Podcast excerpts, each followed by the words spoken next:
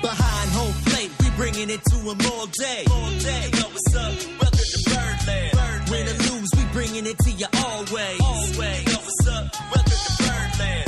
Orange or black, we rebuild the pack. No matter where we at, you know we coming back. Section 336, we on this, so tune in. Tune in. You know what's up? Welcome to Birdland. Yeah, yeah. Welcome to Birdland. You know what's up? Come the boys from Section 336. Ladies and gentlemen, boys and girls, Baltimore sports fans of all ages, welcome to Section 336, Next Generation of Baltimore Sports Talk. I'm your dearly stuttering host, Matt Soroka. As always, I'm joined by the Zane, I'm sorry, the butt lover, Josh Soroka. So, sorry, I was an autopilot there for a second. Autopilot. When was the last time you introduced Zany for Rody? I was doing it for years. I'm sorry. It's, Uh-huh. it's a, old habits break hard. Is the cold getting to you? Is it is it cold up there? Is that the problem? Um, no, you know what? This has been a really it's it's cold, right? It's in the 30s, but you know I haven't seen I, I've seen a, a couple flurries happen this weekend, like five flurries fall down. That's all the snow I've seen all Okay. winter. So it's been actually a pretty lame winter, to be honest. We got a little cold snap down here in Florida. It was Yeah. 40 degrees today, and then in the 50s once the sun came out. And uh, you know what the warnings going around Florida are? You- what you you guys are all over the news. Yeah, because of the iguanas. The iguanas falling off trees. yeah, the iguanas. I I've been looking for iguanas all day. I've I thought they were everywhere in Florida. Just fall. I thought you couldn't walk without one hitting That's what I thought. I was like, oh well, this has to be like locusts or something. yeah, But apparently, iguanas are further south than than St. Augustine. Mm. But I went to a job site today, and I was just wearing jeans and a short and a polo shirt because it's only in its fifties. It's nice. yeah. And the guy came out, and he goes, "Aren't you freezing? I've got on a hoodie, a big winter jacket, my gloves, and my hat." I'm like, "It's not snowing. What are you doing?" Yeah, just give it a couple years, Josh, and I that's know. gonna be you. So that's Uh, gonna that's gonna be you. Right. This first cold cold I'm enjoying because it's not very cold, but I know I will adjust to the Florida temperature and Yeah. become Me might like all these guys. My son's running around outside in 30 degree weather with no pants on, so that's happening over at my house. So Oh, at some point he'll wear daddy. pants.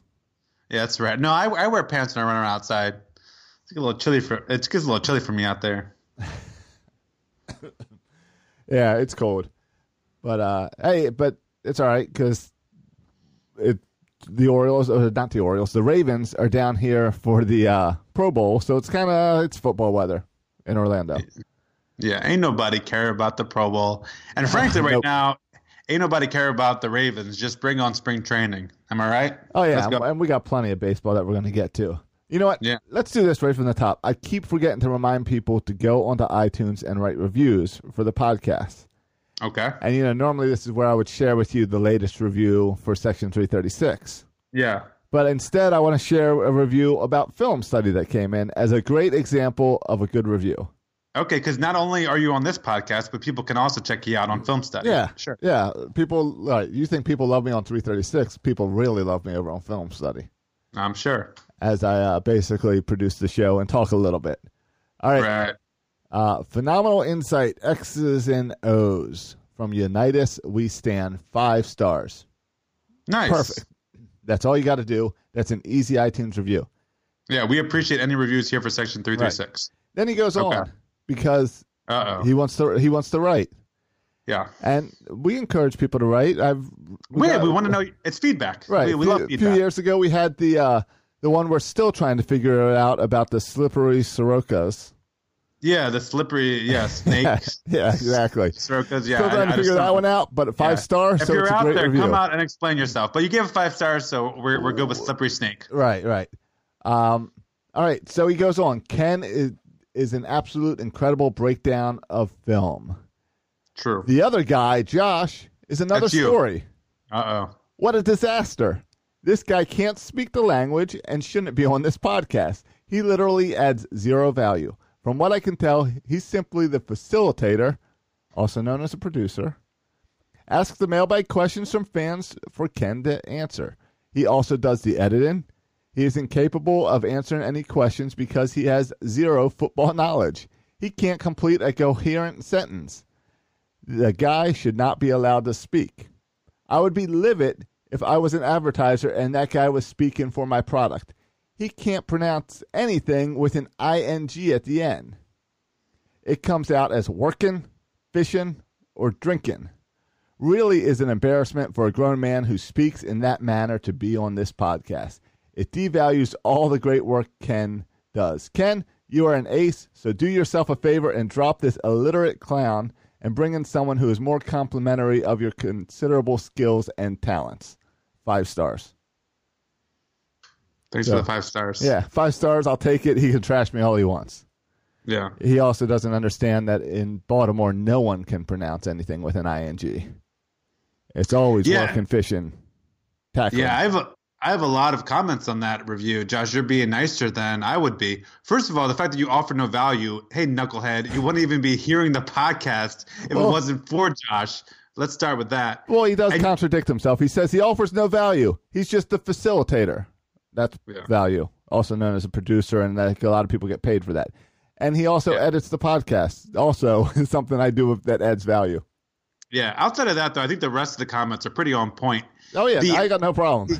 The ing thing is true. I remember I was um, when I taught in Tanzania. We had this thing because I was teaching English in Tanzania, and we had this thing where we would have a weekly quiz where I, I was teaching Tanzanians who were just learning English, and I would say a sentence, and they would have to write down the sentence in their notebooks to see if they could listen. You know, test their listening skills Yeah. and their writing skills. And in my just in my class, I noticed students kept on leaving off the G on the ing words right. and I found out, and this is my like my realization at, at 23 years old, that I just never pronounced my ing words either. I always said walk and talk, and I never pronounced the ing. And so, yeah, I'm guilty of that same thing with the ing stuff. Yeah, you know, for me, the realization was when I went to college and freshman year, going to college in Georgia and taking a class on uh, on uh, basically being an English teacher. So I, I so in the middle of like nowhere in the mountains of Georgia, I had to go and like help with an English class once a week, and realized that when I had to stand in front of the class and speak, they couldn't understand me and I couldn't understand them because both accents were so messed up.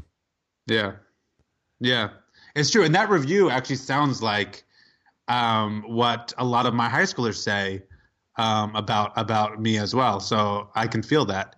Um, but I think also, Josh, I think you're you're setting yourself up with doing that film study podcast because, and I was reading some of the other reviews on film study po- podcasts, and by the way, they have more reviews than us, which makes yes, there are. feel a little bit annoyed. Yes. But whatever. I'll, I'll let it go. Um, but like, like one of the reviews, one of the recent reviews was about like, glad you guys aren't like the sports junkies. You guys just break down the film. And that was right. ironic because our podcast has been compared by a couple people to something like the sports junkies, the style that we do it. Which is what we want. That's yes, and that's kind of what we've been going Yeah. for. And but so I think just the audience, like even me, like I'm a I'm a big Ravens fan and I love the Orioles.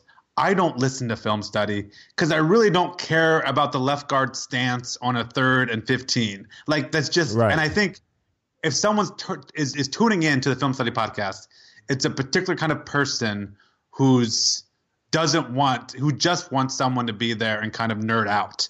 And so I don't know. I think I think it's they they just I mean clearly they they they, they tune in for Ken. And Yeah. I don't know. I think it's just a different kind of person who listens to that podcast. We've talked I bet, I before. bet there's little crossover between his podcast and our podcast. I think there's very little. Yeah, uh, we've talked before about the fact that like baseball fans versus football fans. Football fans are are, are different, Yeah, they're, they're different. and and and and that definitely comes across from the different people who listen to that podcast versus listen to this podcast. yeah. So yeah, I think that I think that's fair. Um, and we associate ourselves certainly, even though we talk about Ravens some here, we definitely associate ourselves more with the baseball fans yep, than we do with the football fans. right. So all that to say, go on over to iTunes and leave us a review, five stars, and help us get more reviews than Film Study. And you can even criticize us, like we're like um, yeah, I, don't will. care. Yeah, I, I care actually, and I'll flip out here on the podcast, but I'll have a good time doing it. So I read that review, and uh, maybe he hurt my feelings for five seconds, and then I was like, "This guy's ridiculous."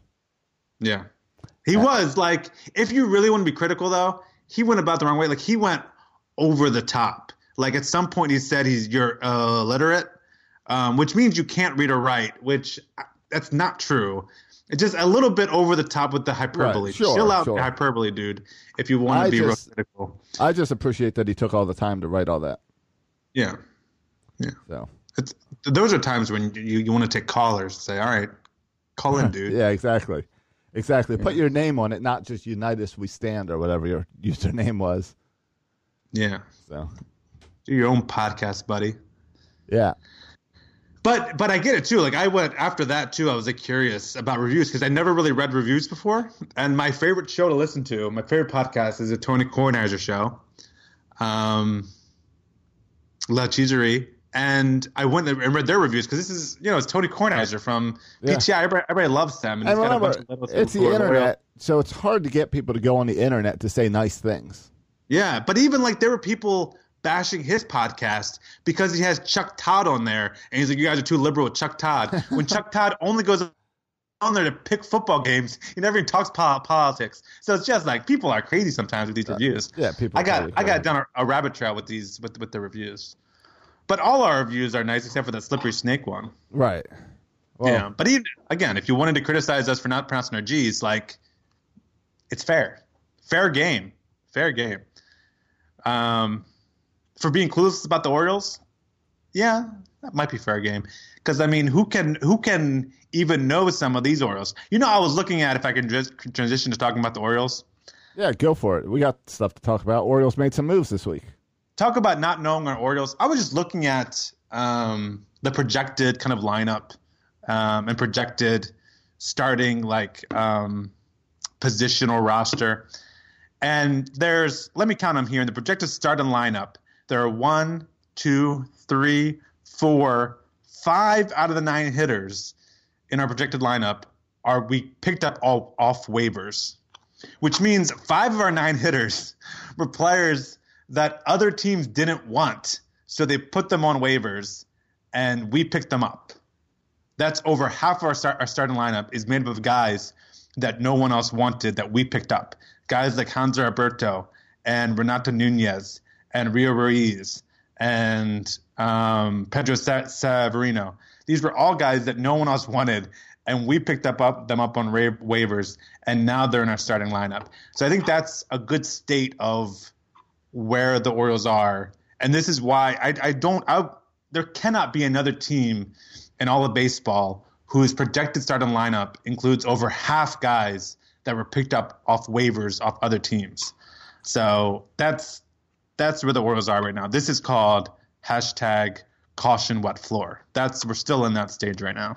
Uh, you're, just well, yeah. It's going to be caution wet floor for this year, at least until the at least until the season starts. Then we can at least have fun with it. I mean, you still got to keep the caution signs up and warn people. Uh, don't get like overly excited. Don't go throw some money on the Orioles to win it all this year. Yeah, maybe for the over or whatever. I don't know what Vegas has them at. But you know, I don't think they've released it yet, but maybe but the over. maybe maybe this year is once once the season starts, maybe we can say well the floor is starting to dry. And you know how the floor when the floor dries, it's kind of uneven and spotty, and you'll see some dry spots, but still puddles in other spots.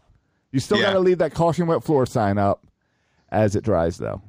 Well, here here's will be a sign to tell. All right, people. Here's a one way to tell if we're moving past kind of tank mode into competitive mode.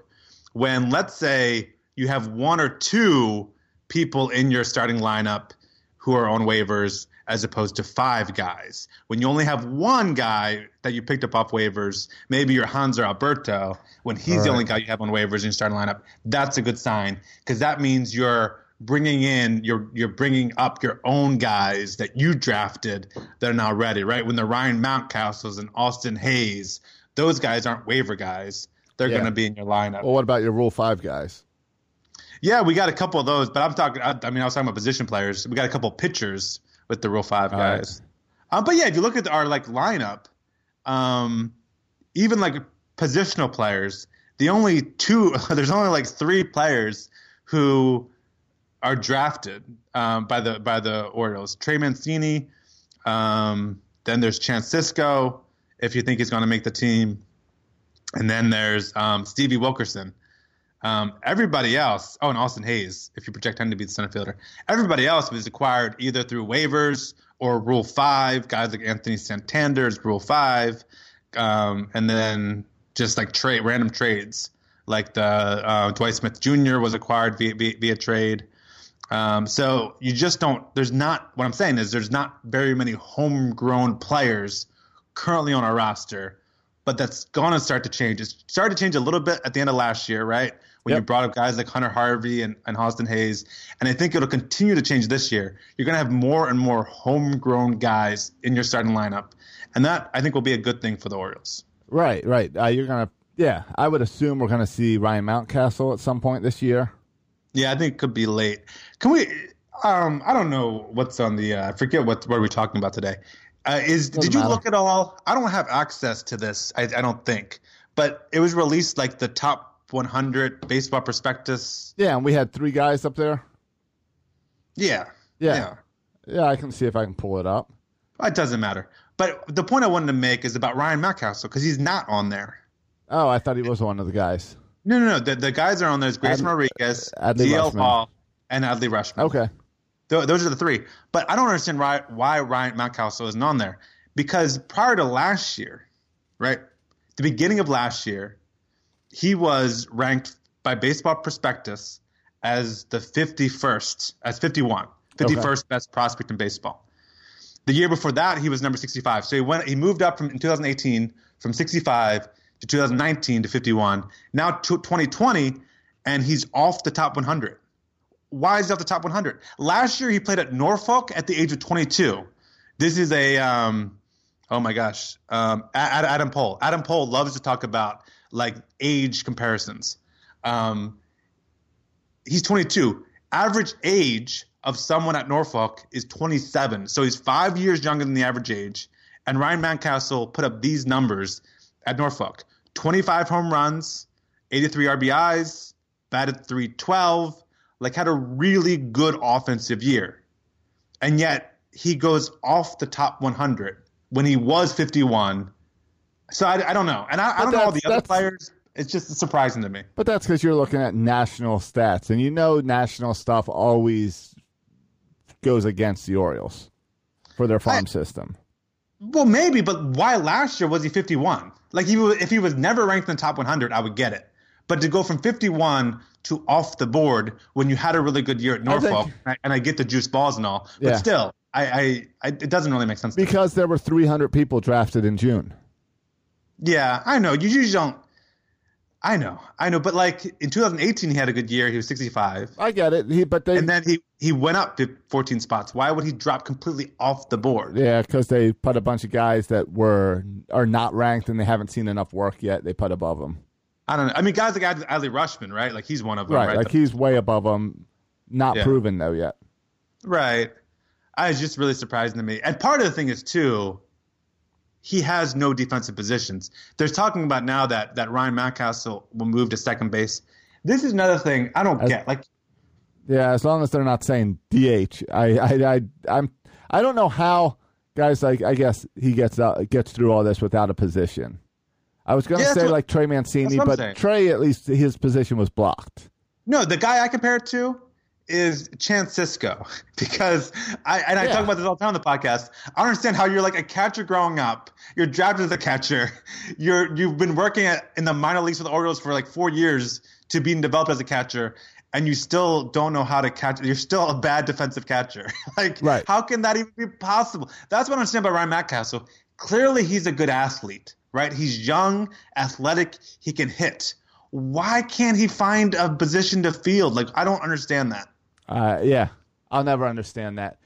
Um, Like I get you're not going to be elite, but like they're saying you can't stick in the outfield. I know I know he's got a weaker arm, but I mean, come on, put him in left field, right? Uh, second base, come on, first base, find a position, and and, that's then that's a base. That's a, yeah, and that's a weird baseball thing. Like I feel like any like baseball player should be able to be serviceable at any other position, because they're elite athletes to get to this point, right? And like the, These aren't average Joes. And there's no way that like all through little league and high school and college, all they played was uh, right field.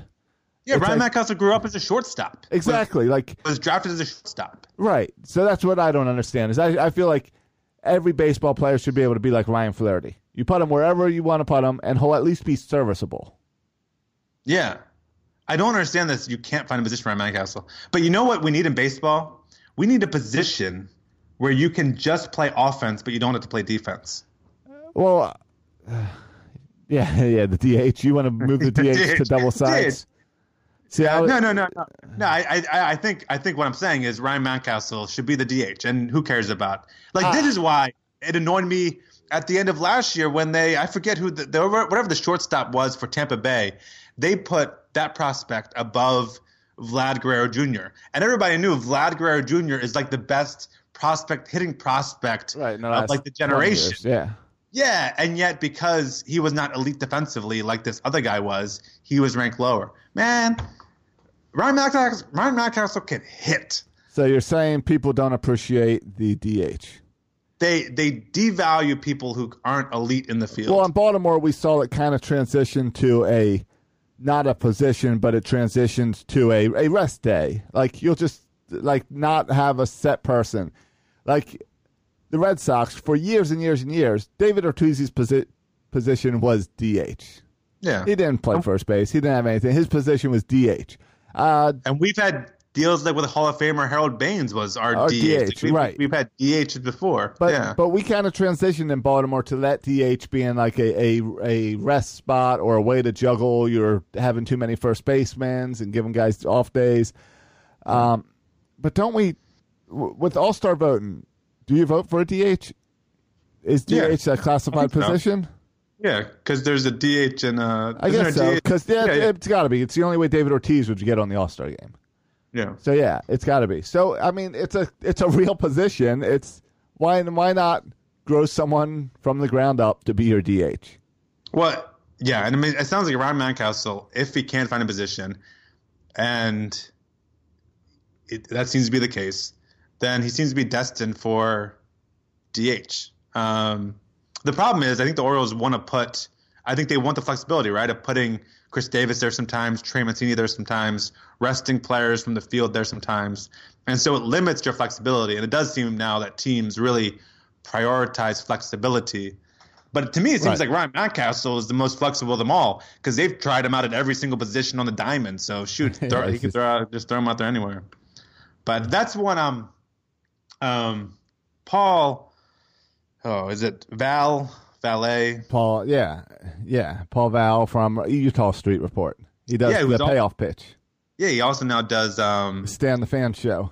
intern for Stan the Fan. Yeah, Yeah. which is good for him. Congrats, Paul. But he tweeted out like tweet. Uh, I think it's a step above what- intern, but yeah. Okay, it's intern. Uh, t- tweet me what you're excited about for the Orioles this year, which I thought was a great tweet. And so I tweeted about how I'm excited. Real, to real see how- original. Yeah, well, whatever. I'm excited to see how you know Rodriguez and Hall and um, and even Mountcastle if he goes to to, to, to the majors. Yep. Um, and Adley Rutschman, how they take the next step of the minors. Right? They were really successful last year. Do they you know make the step and are they successful in a higher um, Right. level league? Um, but then I saw your boy Josh Drew Forrester. Oh well, you, you know, Drew, you can't take anything he says serious. What's he looking for? Discounted Yeah. tickets? No, he just said he just said no, nothing. no. yeah, he just said like no, no, no, no, like the, no, n- no to all of it. And I think that's crazy. Like when when I think about this team, and and I man, I- there's so many stories I feel like uh, to be excited about. Like can Anthony Santander and John Means can those kind of guys build off the year they had last year? Can Austin Hays stay healthy and be an everyday ma- ma- major leaguer? Right. Um, I'm The- pumped to see Hunter Harvey be an everyday bullpen arm to see if he can be an elite kind of back end bullpen guy like I think he can be. Will Tanner Scott finally develop into the bullpen guy we think he is? I mean, there's just I could go on and on and on about like kind of the cool storylines that I think are out there for the Orioles. And so this idea that there's nothing interesting about the Orioles this year is I think nonsense. Have you ever seen this show, um, uh, Gold Gold Digger? Gold some not Gold Digger. Gold Gold Gold Rush maybe? Where they're- where James no, Bond? Nah, they're, like they're in Alaska and they're searching for gold. And like Okay, they'll, no. they'll spend like weeks and weeks just digging like the dirt, like digging off this top layer of dirt and getting rid of all the crap and the useless dirt to get down to the the gold rich dirt, which they run through their machines and pull all the gold out. And I feel like we've had years of crap, and what makes exciting for the Orioles is we now hit that uh, we hit that uh, bedrock with the gold in it, and we got to find the gold. But we're at that bottom part where now's the time where we start going up. Now's where you can look for the little specks of hope and everything because we've been through all the crap. Now we're on our way up. Josh is all about the analogies today. I love it. Is that do, do they ever like hit the bedrock and find nothing and realize Yeah, they, no they do it all the time. They do it all That's the, time. That's, that's the worst fear. yeah, exactly. And that's the Michael Elias test. Is, is he a good gold digger? Yeah, is he a good gold digger? Because I tell you what, um, Dylan Bundy was supposed to be gold. Um, Kevin Gausman was supposed to be gold. Right. We could go on. And There's some guys who are supposed to, Hunter Harvey is supposed to be a gold starter. And that's what happens on this show is they they put their little machine down and they say this is there's gold in this area and they dig and sometimes there's gold, sometimes there isn't. So we Yeah. got to find out what Michael Elias can do with these guys. But we're at the we're at the uh, time for it to start happening or it's not going to happen. If we hit the bottom. Um, so it's exciting. And you're right, there's lots of storylines. Is one of the storylines that you're excited about being Adley Rutschman getting his spring invite now that he officially got it? Mm, mm, mm. Yeah, I mean- it's a little bit weird because the Orioles beat writers reported during winter meetings Right, that, that, he was would get case. it. That he Yeah. would get it. Now he officially got it. Yeah. Yeah. Um, do you think he got it as all right? There's multiple ways to look at this. First is clearly he's not going to be on the major league roster this year. The invite is not to see if he can make it in the big leagues, right? No, zero chance he makes All right. the roster this year. All right. At any point, he's not certainly not open day, but at any point this year, he's not going to make the Orioles 20, 26 man roster. 100% agree. Is it a publicity thing to bring him up to the big leagues so people will come to spring training to see him that first week or whatever? You, I would say maybe, except you're talking about a guy who canceled FanFest. I'm not sure if he's super into the publicity stunts. Um, Uh, but he did just announce Birdland Caravan. We'll get to yeah, that. We'll get to that in a second. Um, no, I, I don't think this is about attracting fans. All right. training. All right. Is this. We've had friends in the show before that weren't qualified to make it up who still spent time in Sarasota at Major League Camp because his position is catcher. Yes. Is Adley Rutschman there because you need as many catchers as you can get at spring training because of all the pitchers? Right now, we have three catchers on our 40 man roster. Right. Severino, Sisco, and Austin Wynns. There, there needs to be more than three catchers there. So I think, yes, I, I don't know the history of spring training invites for catchers. Um, so Now- yes, I'm sure that's like if you played a different position, he, yeah, Right. yeah, I think it has to do something to do with that. Now, I don't know if it's all that, but it's something to do with that. Alex would be there to catch, but he never he didn't never received actual spring training invites. Right, They would just He would drag just him over to help out. catch. Right. Yeah, they would just bring him up. All right. But so I don't know. I, see, I, I don't. What's the significance of a spring training invite? right. It means Do they want him around big league players? Yeah, More Are people they- his own age? Yeah, I think it's like I don't know. I think this is like I think it's it's, it's sending a message to Adley, and it's sending a message to Oriole fans that like you need like we need to start viewing this guy as a major leaguer, and Adley, you need to start viewing yourself as a major leaguer. Like this is not some high school guy they drafted, right? This guy is really close to major league ready, and so I think they're trying to treat him um, like not baby him, but treat him like, hey, listen, these are your peers. You're a major leader, a, ma- a major leaguer, and it's for us to see, hey, this is your number one prospect. Because normally you get drafted a number one prospect, like see you in five years, right? But Right. that's not going to be the case with Adley Rutschman, and so I think they're trying to to like I don't know, like Josh, is this a face of the franchise? And if he's your face of the franchise, then shouldn't he be invited to spring training type deal? Like like his face is going to be on all the banners. well, yeah, you know, we talked about how like Trey Mancini is the face of the franchise Yeah. until he's traded, right? Or if he's traded, right? Or or like, but we feel like the face of the franchise once Adam Jones left is like not even on the team right now. But maybe like we speculate that Adley Rutschman now is that guy, though it is like a lot to put on a guy who's never played above single A. Right, right. And we've seen guys we've seen top draft picks not work out in the past. Um, yeah. So yeah, Adley Rutschman is not the face. He's the hope of the franchise. He's not the face of the franchise. But so all right, we always talk about spring training. Like every player who goes to spring training is like, it's their chance to prove themselves, their chance to like play well enough that that it's impossible for me to get cut. It doesn't matter what Adley does, right? He could be hitting a home run every at bat. He's still not coming to the majors, right? Yeah, he could literally hit a home run every at bat, and everybody would would clamor for him to go to the majors. And he could be like pitch framing so that like pitchers are throwing the ball three feet outside, and umps are calling it strikes because he's so good at pitch framing. And and Mike Elias will come up with some phone excuse on how he needs to work on his beat work or he needs to work on his his hand movement or something. He'll come up with some phone excuse on why he needs to send him to Bowie um, or to or to Frederick rather. I mean, it's kind of what we Probably saw Frederick. with with Toronto with with Vlad Jr. And he had Yeah. hitting the cover off the ball, fans clamoring for him, and and Blue Jays tried to putt it off and putt it off and putt it off until they really couldn't. But the difference was like Adley was is has only been in the organization for a few for But not, did- not even a year yet. But he did play college ball. he did play college ball. But like everyone knows that the Toronto thing was just to manipulate service time. Yes. I don't think we're there with Adley Rutschman yet. Like if if he like hits the cover off the ball this year and gets promoted somehow all the way to AAA, and then next spring training he's hitting the cover off the ball, and we send him down for two months or something, and then call him up.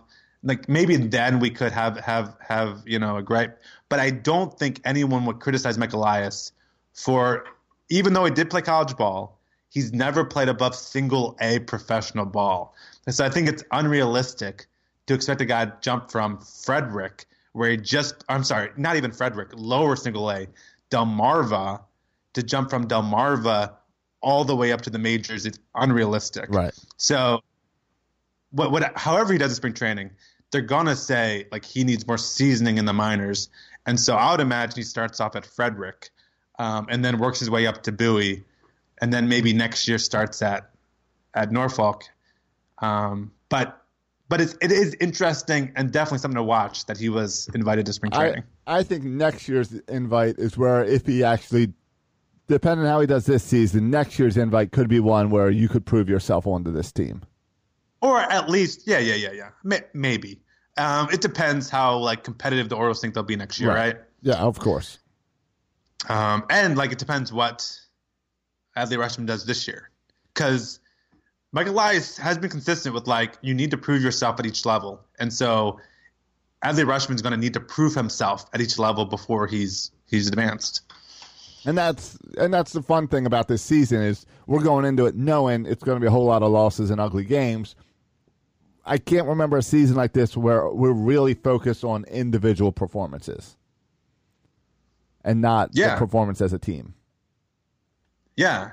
And we saw, and I mentioned it before with the minor league guys, but it's just a great, such a great example. We saw last year, DL Hall and Grayson Rodriguez kind of dominate their league.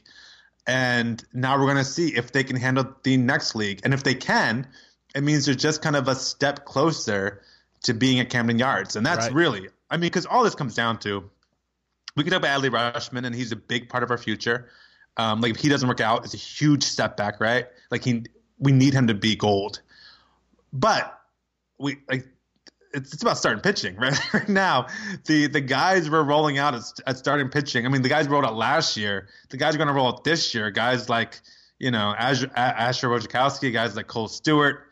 Um, people are excited about like guys like Dean Kremer and Keegan Akin. I'm I'm less excited, but hey, if you're excited about them, I don't want to throw water on you on your excitement. Like, go ahead and be excited about them. But like, it's going to come down to if we really want to be competitive, we need to find people who can pitch, right? We need to find starters. And even if Keegan Akin and and I'm I'm picking on Keegan Akin and and um, Dean Kremer because those are the two quote unquote prospects that are probably coming pitch who are starting pitchers who are probably coming pitch for the majors this year. Even if they like reach their ceiling, like they're as good as they're better than we ever thought they would be. Their ceiling is like a number four starter or number three starter. They're they're, they're not going to be a top of the rotation starter. Um, that's really where we need either Grayson Rodriguez or DL Hall or another one of these young starting pitchers who pitched in Delmarva this past year. um, to step up and make that and make that leap because I mean it doesn't matter how good your catcher is if you don't have good starting pitching. So something Yep. I mean that's another thing that'd be really fun to watch to see how those starting pitchers because we said all the shoot we dominated last year. You look at ERA and strikeout rates for the lower minors. I mean we crushed everybody. So now they're going to be advanced up into into Bowie, and some guys who are Bowie are going to be advanced to Norfolk, and guys like Keegan Akin will be advanced to the majors. And so it's going to be interesting not just to see how Keegan Akin performs at the majors, but to see how Zac Lowther right performs at AAA, and Michael Baumann performs at AAA, and Yep. um, and Dean Kremer with more time at AAA. I, I'm just I don't know. I'm the the closer we get to it, the more excited I am, and I'm I'm going to a bunch of minor league games this year um, to to see it in person because I think that's more than Camden Yards. The place to be is in Delmarva and at Frederick and at Bowie, and I'm excited about it. Uh, yeah. Do you think? Um, do you think? I mean, we talked before about uh, last week. I think we talked about the Orioles signing this shortstop Jose Iglesias, um, to kind of give defense behind the pitchers, to help with confidence. Do you think that's also where this rumor that the Orioles are interested in Tim Beckham for a minor league deal? Have you seen No. this order? This rumor? Yeah, yeah, yeah. I, saw- I, I saw the rumor, and like, uh, it's funny because Jose Iglesias, like, I feel like there cannot be two different players in the world, right? Because Him and Swaggy Jose- T. Yeah, because Jose Iglesias is like Mr. Consistency, great defensively. Like you know exactly what you're gonna get. Mark him down for his 1.9 WAR. Like you know exactly what you're gonna get with Jose Iglesias. Yeah. Tim Beckham's like Remember he could have a, a month, right? We Yeah. saw. We saw three hit, like- errors in like one inning. yeah, but then we hit, we saw a month where he hit like 400. Like he can Yeah. be the hottest hitter in baseball for a month, but he's not good defensively. He's a streak hitter. So it is like let's clarify. It's on a minor league deal, and we have no depth. I mean, if you look at our signings in the offseason, we signed uh, Richard Urena, I think that's how you pronounce it, from um, to be a shortstop, second base slash second base guy. Right. Um, we, we, we signed, no, I'm not, I'm not going to blank on their, names now. Um, Dilson Herrera, we, we, we signed as a free agent. Angel Mora, we signed as a free agent. All of them are like AAA. Right. Tall guys I didn't hear, I never heard of before the Orioles signed them. Yeah, who plays second base and shortstop. Yeah. Because we have no one, like hardly anyone in our system who plays second base Well, and shortstop. that goes back to the move Mountcastle to second base. Right, exactly, because we have holes there, and so that's why they're that's why Tim Beckham's even on the radar. If Tim Beckham played left field, no one would care, or the Orioles wouldn't care. Right. Um, Maybe- right field or center field, we wouldn't care. The fact that he plays, or if he played first base, we wouldn't care. The fact that he can play middle infield, which is where we're weak in the upper minors, is the only reason we're interested. Maybe we can bring Ryan Flaherty out of retirement. Well, he's he's coaching now, yeah, right? he's coaching out in uh, San Diego. yeah. Yep. So, um, all right. Let's see. Other things with the Orioles is this Birdland Caravan. Did you? The Orioles announced this shortly before we recorded this evening, where basically they're advertising it and they make it sound like it's this huge event until you dig into it. Have you taken a chance to dig into this? Oh yeah, because I wanted to know which ones was closest to me. Um, They're not coming on the Eastern Shore. They're, I, they're not. They're hating on the Eastern Shore. Um, do I need to But, remind like- them? Hall of, Fame, Hall of Famer Harold Baines is from the Eastern Shore. I don't need to remind him of that. But whatever. But um, let's see. I was trying to pull it up because the the announcement was a tease because it was like it sounded like uh, it was like seventeen players, nine stops. Twelve here Yeah. it is. 12, 12, 12 cities. cities. Yeah. All February seventh through 9th. And it turns out that it's like three people at it's all at different ones. So like February seventh, if you want to go to White Marsh, Green Turtle from four to six, you get Brandon Hyde, Richie Martin, Gunnar Henderson, D.L. Hall, Adley Rutschman, Cedric Mullins, Tim Coulson, Freddie Gonzalez. Yeah, that sounds like a good. That that's sounds like a good yeah. lineup. Yeah. Um, it's Now- all now. But for Annapolis, and that's close to me because I went right to Annapolis. Yeah, so yeah, that's what I went to. Annapolis is a little more disappointing. No knock against Trey, Trey Mancini. He's he's the stud. He's the star. He's the goat of the Orioles right now. Um, but he's with Mike Bordick and Ryan McKenna. Yeah, right? That's and the that's crew. it. Trey Mancini, Mike Bordick, Ryan McKenna. Um, I'm not. I might go, but if like I don't know, Adley Rutschman was there, or Yeah, I think yeah, I think Annapolis got the shaft. Because if you could go to Upper Marlboro and get Mike Elias, Trey Mancini, Mike Bordick, Brian Roberts, Hanser Alberto, and Ryan McKenna. yeah. But Josh, the overall, and by the way, that's Saturday's a very big busy day for Ryan McKenna because he's hitting them all. So good for you, Ryan McKenna. He is. He is. He is the one guy. He, He- might be in the Oriole bird costume.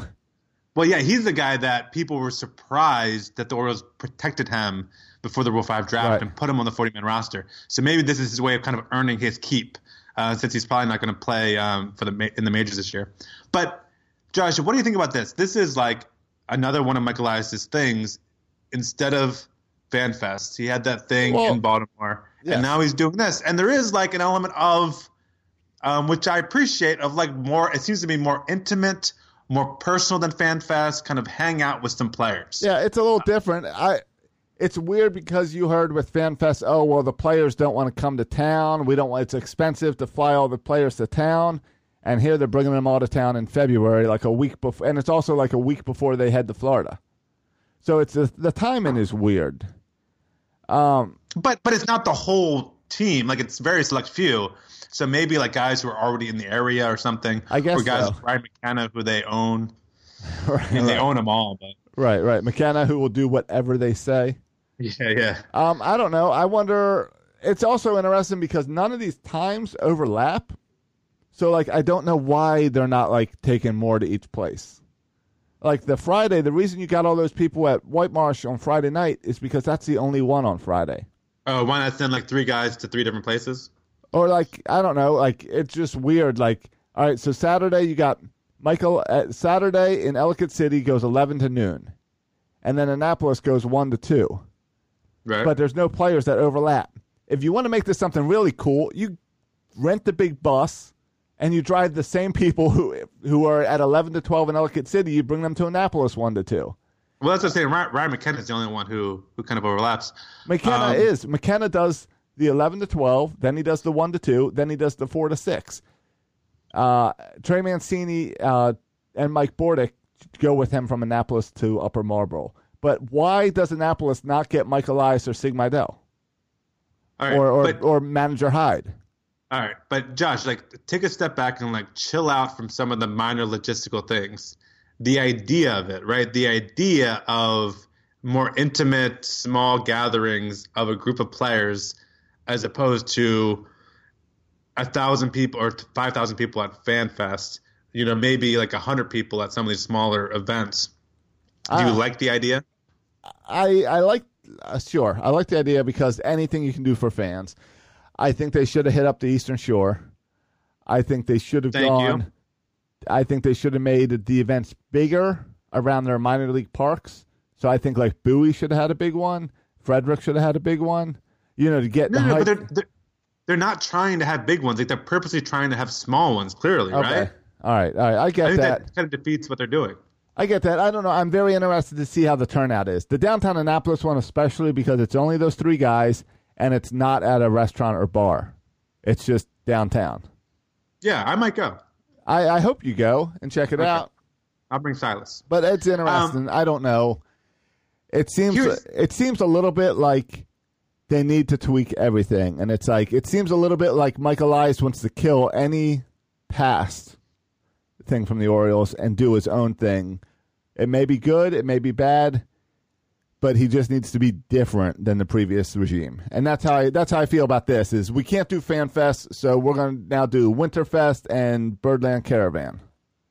Yeah, I mean, one of the coolest things about like social media is harmful in almost every single way possible. But one of the coolest, one of the one of the good things about social media is, and I, I don't know if we're gonna get get it to, in the show today, but um, John Means tweeted about the cheating scandal, um, and and he's upset about the Astros cheating. Yeah, we'll get the if, buzzers at some point, maybe. Like every other major league player in Yeah. baseball, not on the Astros. Right. But Mar- and Marlon Humphrey to go to a whole different sport. Sorry, so access.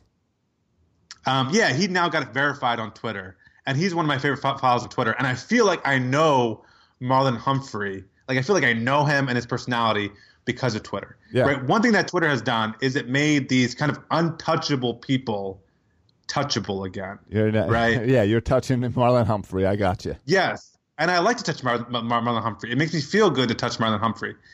But and I and I think that's what these small gatherings are doing, right? Like they're making um, Austin Hays like touchable, Yeah. right? They're, Yep. they're making him them into human beings, into people who you can connect with. Right. And I, and I think like FanFest, when you're in a line of 500 people and you just get to get an autograph for a second as you walk by, like there, I, there's very little like personal human human connection. And I think Mike Elias is going for this human connection with these players, right? Yeah, I think you're right. I do think, and I think it's interesting. I do like that they're mixing things up, even if they don't really know what they're doing. And I think it seems like they're throwing things together last minute to us because, like, none of this stuff leaks out. They don't talk about, well, we'll be doing this. They just announce it. Well, yeah, and even when they did FanFest, we're like, we're not doing FanFest. Th- there'll be other stuff. Right. Stay tuned for further announcements. Yeah, and then right? it's, and then it's Winterfest is in two weeks, yeah. and it's It reminds me of Angela from The Office. You know, when she t- calls Dwight to ask if she can move up the party, and she's like, um, "I have an important announcement regarding your checks. Stay tuned for further notice." And she goes and calls Dwight Right. to try to get permission from Michael Scott. I feel like that's like repeatedly going on, where you're like, "No fan fest. Everyone, stay tuned for further announcements. We'll be right back." Yeah. And then they come back with some announcement about you know the thing in Baltimore, and then and now this car- caravan announcement. Right. It makes Um, it makes me wait. I'm waiting to see like what about Sarasota? Where's the announcement for the Sarasota event or whatever to get people down here excited? And that maybe I'll make the trip across the state for. Well, that's that was the Adley Rutschman. That was the Adley Rutschman announcement. All right, back to Adley Rushman. Uh, I was looking, and the Orioles spring training opening game is like February 15th or 16th or something, middle middle of February. Maybe it's the 20th. Love it. Maybe That's it's less than a month away. Let's let's go. Yeah. And that's their first home. It's like a Sunday game in Sarasota, first spring training game. Should I drive to Sarasota? Will Adley Rutschman be playing that game? Oh. Like, you know, will he actually be put out in front of fans? That's Yeah, what I want to know. yeah, I mean, he'll be. I'm sure he'll be like on the B squad, right? Um, and so I think especially early on, I'll probably play more. Yeah, yeah, yeah. Because he's not going to be. Because at some point they like start sending people back, right? Just because you get the spring training invite doesn't mean you're there for the entire it's spring like training. It's like two weeks. Yeah, and so if you want to see him, you better go early in spring training. Like I don't think he's going to be Yeah, there at the end. that's what. I'm thinking. yeah. So, all right. So yeah, so we're both kind of positive about this stuff Michael Elias is doing. You liked Winterfest, and it's kind of a you're interested to check this thing out. Yeah, and again, the reason I like Winterfest is the same reason I think I'm gonna like this. The reason I like Winterfest is because it was raining and no one came, and that's and I and I hate overcrowd. I hate like tons of people. I hate long lines. I don't want giveaways. I just want to go there and like be around Oriole stuff and see Oriole peeps.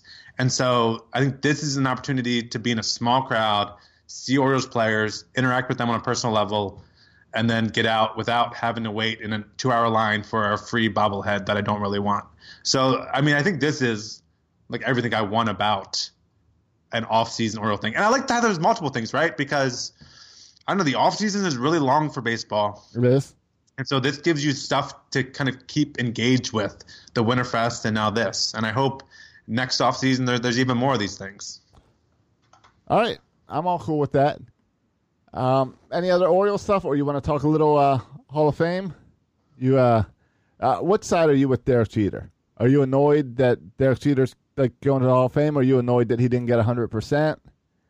I see. I, I'm conflicted. So tell me where you are, Josh. Because at the beginning, at the beginning of the day, I was like, um, I was like celebrating that he didn't get 100, percent and now at the end of the day, I'm like, why is everyone right. hating on Derek Jeter? And I feel like I'm, Yes. I want to go out there and defend Derek Jeter, which I feel like insane for one to defend a Yankee. But anyway, Josh, go ahead and share share your thoughts. All right. I'm very similar. Where yeah, on the insane part, like people are posting that he was just an average shortstop. yeah, yeah, which is and dumb. it's it's the ridiculous thing I ever saw. Like dumb. like he is the most. He is obviously a Hall of Famer. He's iconic. he's a five-time World Series champ. Uh, he's, And, he's right. And here's and- where so here's where. I'm at with Hall of Fame voting. over 3,000 hits. Like, get out of here. Is I'm tired of reporters that no one's ever heard of wanting to make it all about them by one guy not voting for Derek Jeter because he knows better than the other 700 people who are voting, and he needs to make it all about him. You know what I want the Hall to do? Either you're in or you're out, green or red. Forget percentages. Who cares if it's who cares? Oh well, he doesn't. He shouldn't go in on his first try, or I don't want him to get hundred percent. Only Mariano deserves hundred percent. I don't care. How about just you're in or you're out? Let's get rid of the percentages. Let's stop that part of the game. And Yeah, stop- because uh, because because they say they can't give 100% because Ted Williams never got 100% or yeah, something, right? ridiculous. Like Who cares? like You're- you're even talking about out. here? Yeah, I'm with you on this, Josh. They I think the whole conversation about percentages, I just scroll past or roll my eyes because like no one's gonna be looking at the Derek Cheater plaque and say, "Oh man, he only got 98%." right? They don't like- put the percent on the plaque. Yeah. So why are they telling us here? this? Yeah. So I, and- I'm with you. I think it's silly. Right. So like, okay, he got more than uh, Griffey got. Okay, I. That's because he won so many rings with the Yankees. I get it. He's an icon. Yeah. He's uh he's whatever respect respect Yeah. Jeter. Yeah. Um, He's, he's one of these these guys that are like larger than, than the sport, right? He transcends he is- uh, baseball. Yeah, he is larger than the New York Yankees. He is, and so he clearly deserves to be in the hall. And and so, like people out there saying, like if he played for any other team, he'd be in. He wouldn't even be considered for Hall of Fame. He'd just be an average shortstop. Um, a, no, because he had three thousand hits. But but B, like it's partly true. But like part of what made him great is he played for the Yankees. If and won five World Series. Like, that's part Right. of what makes that's part of his greatness, and that's why I don't like and I hate to defend Derek Jeter because I love all the hate for Derek Jeter. Like I enjoy people hating on great Yankees, and he was like a below average defensive shortstop for the record. He was Right. but with all that said, he was the leader. yeah, yeah, like he is, um, he, he is he's kind of uh, a a, a big deal. Yeah. Yeah, yeah. So uh, I don't know. I'm kind right. of But yeah, about the whole he won five with the Yankees. If he stayed where in Texas, guess what? Texas would have won more games with him on the team. So it's not like he was just. It's not Ryan Flaherty happened to be on the Yankees and won five rings. Yeah. Now, yeah, he benefited from being on great teams. Yes. But like, I don't know. I think sometimes, and this is where it gets did Mariano Rivera, and he got hundred percent. Yes. Um, because all the nerds come out there and just like break down just like stats. And they never incorporate the stats like playoff appearances and performance in playoffs and World Series appearances and rings. And to me, in sports, those things really matter. Like it mat like Joe Flacco's career is different because he won a Super Bowl. Like I view Yes. his career differently than if he didn't. Like championships matter because that's the whole sport. Right. You don't hear when- people saying, "Oh well, uh, Ed Reed only got into the Hall of Fame because he was playing on the Ravens." You should have seen him play. If he would have played on the Dolphins, he wouldn't have been the same guy. He was there on that Ravens defense. Yeah. You, it, the player makes the team. Yeah, yeah, and I think playoff appearances and it helps to be on good teams, but but they do matter. And you're right, the player helps you to get there. The player helps you get in the playoffs. Player helps you get in the championship. And if you're like Dan Marino, when, when you you- when you never get there because your team's always sucked, Right. Then that kind of does suck for you, but it should be part of the conversation that you never got there. Um, it's why again we're going all over sports here, but Tracy McGrady is in the basketball Hall of Fame, which I think is dumb because he's like never even made it past the first round of the playoffs, and in basketball especially because you only have five guys. I think it's kind of dumb. Well, he's- he's and- and- but like those things, championships and playoff uh, performances matter. He was a World Series MVP. Derek Jeter was, and Right. that stuff matters. It definitely does. It's that was the negative for years and years about Peyton Manning. Yeah. It's what people. It's what people are concerned about with Lamar. Yeah, yeah. And here's the and here's the, the dumb thing about this whole conversation is I was prepared at if you if we would have done this podcast at 7 a.m. right when I or at 5:30 a.m. right when I woke up before I checked Twitter, I would be all about just like bashing Derek Jeter and celebrating the fact that he didn't get 100% of the vote. But so many people on social media have been bashing Derek Jeter all day on my timeline that now I feel the need to kind of defend defend him a little bit. But yeah, but like it makes me happy that Derek Jeter didn't get 100% of the votes. And yes, Evan Meek grooved that fastball to him that he hit for home run. Yeah, and so all these things are true. And he's overrated. Yes, Derek Jeter is probably overrated. Um, and so I love all the shade being thrown at, at, at Derek Jeter. But at the same time, he's a Hall of Famer. Right, exactly. In, out, I don't care. Yeah. Percentages, I'm, I'm with you. Percentages don't matter. Right, and uh, I don't care about Larry Walker. This is all uh, this is all Jeter this year. Yeah. Like, good for Larry Walker. Yeah, Fine. fine. Um, that, you want you want to get into the cheating, the buzzers, which kind of calmed down this week. I kind of thought we'd hear a little bit more. Yeah, I mean, John Means tweeted today, but most people tweeted last week. I listened to the CC Sabathia podcast, R2C2. Oh, he was ticked. He went off saying how they should have been World Series champs. He used a lot of foul language. Like he went off on the Astros. It's just I've never seen something like this where all like players Yeah. for all teams have come out and Well, said kind of universally like the Astros are cheaters. This is wrong. This is outrageous. Remove the title. Players Yeah, are yeah. calling for the removal of the title. and they're and the players are going at other players Yeah. and apparently i don't know if houston wasn't well liked like if the players weren't well liked before but The now man The rumor is, not- that they weren't. That, That's that what the inside like. thing was. Um, we got into this last week, but it was kind of fairly early. Like the news was just starting to come out with the banging on the trash cans and stuff. yeah So um, I think we covered this last week, but it seemed I think what happened is the storyline kind of started going to this whole angle of well everybody does it. The Astros and Red Sox just got caught, but there's always cheating, and I think that pissed off a bunch of baseball players. And I Yeah. think that's why we're seeing so many vocal now being like, "No, what? I'm sorry, I was on vacation, just came back, getting ready into getting back into baseball mode, and you're saying what? We're not cheating. Nobody's cheating. If you're Yeah. cheating, you shouldn't be playing." Of Yeah, course, and the people upsetting them. And the people who have been most vocal of course are the pitchers because they're the people who suffer when you bang on trash cans to say what pitch is coming. And so it's it makes sense that, that they're the most vocal. But yeah yeah this is clearly every like if you're not but people steal signs. When a runner's on second base he might be looking to the catcher trying to steal signs. But what That's houston and boston Yeah. was doing yeah where you're using cameras and stuff and banging drums and using videos like that's no other like maybe another team was doing that but that's No. not the norm. It's not like the they were unusual.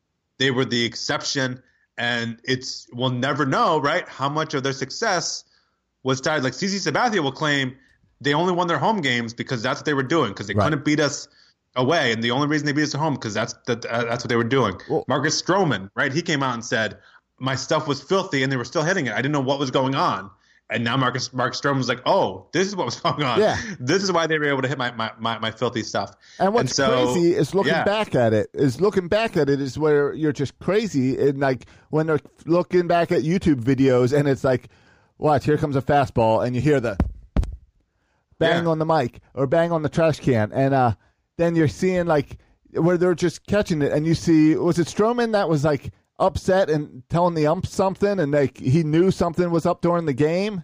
Yeah, I think But it might have been Stroman who's. I think it was Stroman that was doing that, and it was like you look back at all that stuff now, and you're like, they had a TV right there in the dugout. They weren't even really hiding it much. They were. Yeah, It's just it's crazy, and the fact that it, I don't know, like you got some people who are upset at Mike Fiers for bringing this out, but You're one person, and she had to walk it back. all right, Yeah. All right, but uh, yeah, it's just it's ridiculous, it's crazy, and I don't know. Do you think that they should take the title away from the Astros? I don't know. I really don't care that much because I don't know. Sometimes I think like you're remembered more for having the, the title take, taken away from Right. you. Um, All right, well, how I- about this? I, I would have liked to see players be punished. It kind of annoys me that no players were punished in this whole thing.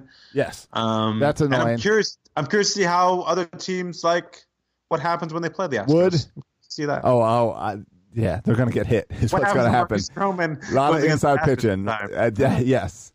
Yeah. Um. All right. But all right, if you were the Orioles, if this was the Orioles, yeah. if the Orioles won a World Series by cheating, would that upset you? Uh, yes. Would it, or would you look back at it and say, you know what, I waited thirty years, we won the World Series, I got to celebrate it, and now two years later, you're trying to taint it. I don't care. I already got to celebrate that and be a champion. Yeah, it's a really interesting question because the thing Part is, of me says, do anything, get me this World Series. No, I, I, I do not approve of cheating.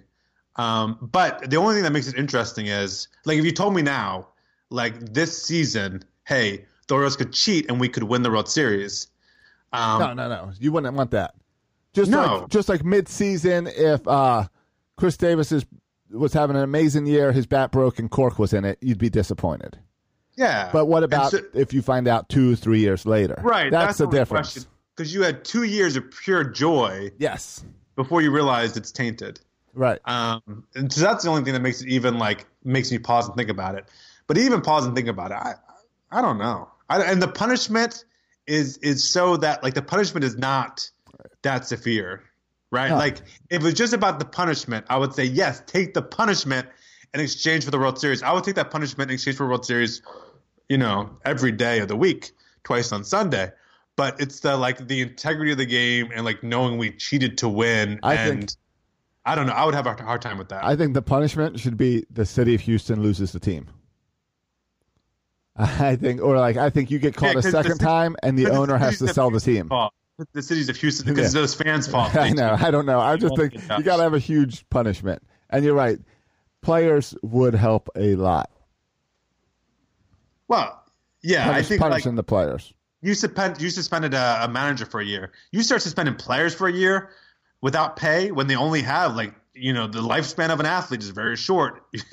you suspend a, a, a player for a year. Now that's a big deal, right? 'Cause Right. it's a year come. Well, yeah, and we're seeing managers like they might not get another shot. These guys. You don't think so? I don't know. I don't know. I don't think so. I think they will. I don't know. It all depends on uh, on how how we view this in a couple of years. Uh, Mike Elias probably has some connection. I mean, has some connection with AJ Hinch. I mean, if if if, if what you think and Brandon Hyde gets No, fired, but what about what about uh, Carlos Beltran? Yeah, I mean, I think AJ Hinch will, will find another job. Um, I think I don't know about Alex Cora, and I don't know But I mean, Carlos Beltran, he's young enough that He hasn't had a shot yet to manage, but this looks. it was weird. It was weird that he got the job from the Mets. That's the only thing. Like AJ AJ Hinch, everyone agrees he's a great manager. Right. No one really knows if Carlos Beltran is even a good manager because he's never done before. right. They haven't even put him in the minors. so he might need to work his way up. I think Um, Cora's done. you think so? I think Cora will never manage in the big leagues again. Well, I tell you what he can do. He can do what A Rod did, and he can probably have a successful career at freaking ESPN, right? Yeah. So Yeah. alongside A Rod because they love cheaters there. Yeah. Right. Right. And they can just have someone that bangs when there's a commercial break. Sure, sure. That's that's legal in television. yeah. Yeah. You can have all the trash cans you want. All right, All right. ready to get out of here? Yeah, good show. yeah. Good show for nothing. There's nothing going on. Right. Right. Let's uh. Let's talk maybe oh well, uh, football. Did you watch any football this weekend? No, I watched a total of maybe five minutes. All right, I couldn't watch. Honestly. I couldn't watch any of it. I can't do it. I checked Yeah, the can't scores on Monday. I'm hoping. I can't play Madden. I can't watch football. I- I'm just I'm done. I texted you I'm Friday. for. Yeah, I texted you Friday asking you to play Madden. You said you couldn't do it. I You know what I did? I put on Madden, and I lasted about a quarter, and I was like, "This is I can't do this." Yeah, it's not I, I funny shut it off. It's it's not fun. it's it's not fun. I don't. That I'm just loss waiting was for so the Show bad. 20 to come out. I'm waiting for MLB the Show 20 to come out. Yeah, Let's that- hurry up and have that happen. That that loss was so bad. I am am, am tainted. Um, Yeah, But I'm hoping maybe next week we can talk a little Super Bowl. Hopefully, we can at least start to look at that a little bit. Because there is there's the interesting story of Terrell Suggs being out there. yeah, I think that's pretty cool. So yeah. music's playing, you just can't hear it Okay. because it goes right, in well, uh, it goes in at post. Okay, go ahead and and and and leave and leave, and leave us a review. Five stars can- and trashes. yeah, try, you can talk about my stutter, how I stutter, um, and don't pronounce my ngs. Go for it. Um, but you can also follow us on Twitter and social media. You can follow Bert at Bert Rohde. You can tweet and ask him why he's not on the show. You, You, know, you uh, know why- people. Are, you know someone's doing that. Oh, good. And Let's- fir- let's first comment, first comment on the podcast tonight was something about, "Oh, I see Bert's not there. What a strawberry." Yeah, it's a strawberry move. So Um, and from the guy who invented the term coconut. it's uh, it's of it's, this, it's uh it's Bert's birthday this weekend too. So definitely Oh, trash him. Yeah, thank you for reminding me about birthdays. I got to text someone today. Yeah, Um, yeah. Text your sister. yeah. You haven't got done you got another will. couple hours. Yeah, I meant to call her and then I just didn't.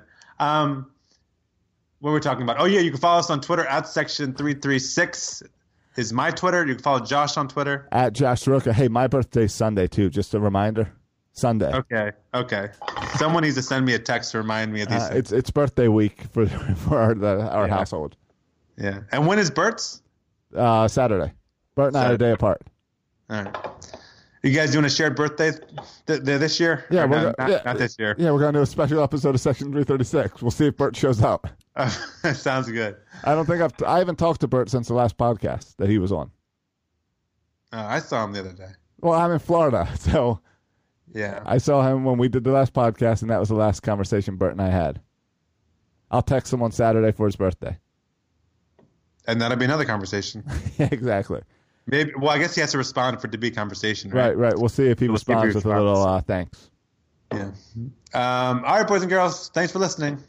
And as always, go O's. Thank you for listening to the Section 336 podcast. Please go to iTunes and Facebook for all complaints or the occasional compliment. If I were you, I would not take any baseball advice from these guys. Josh and Matt were raised by an Orioles obsessed father, and Bert, uh, well, Bert fell in love with Don Mattingly. He has a thing for mustaches. Birdland Sports. For fans, by fans. Find more great shows like this at birdlandsports.com. Hey guys, have you checked out 336 Daily? Did you know that sometimes, in fact, pretty often, I've been recording it in my car while driving to different job sites? That's how easy Anchor is to make podcasts. With Anchor, you can record your podcast and edit your podcast and upload your podcast all in the Anchor app, and then it makes sure it goes out to iTunes and Spotify and wherever you need to put it. It, they take care of everything distribution. They help you with advertising and getting in commercials. Check out the Anchor app. Go to the App Store and download the Anchor app for free or go to anchor.fm to check it out.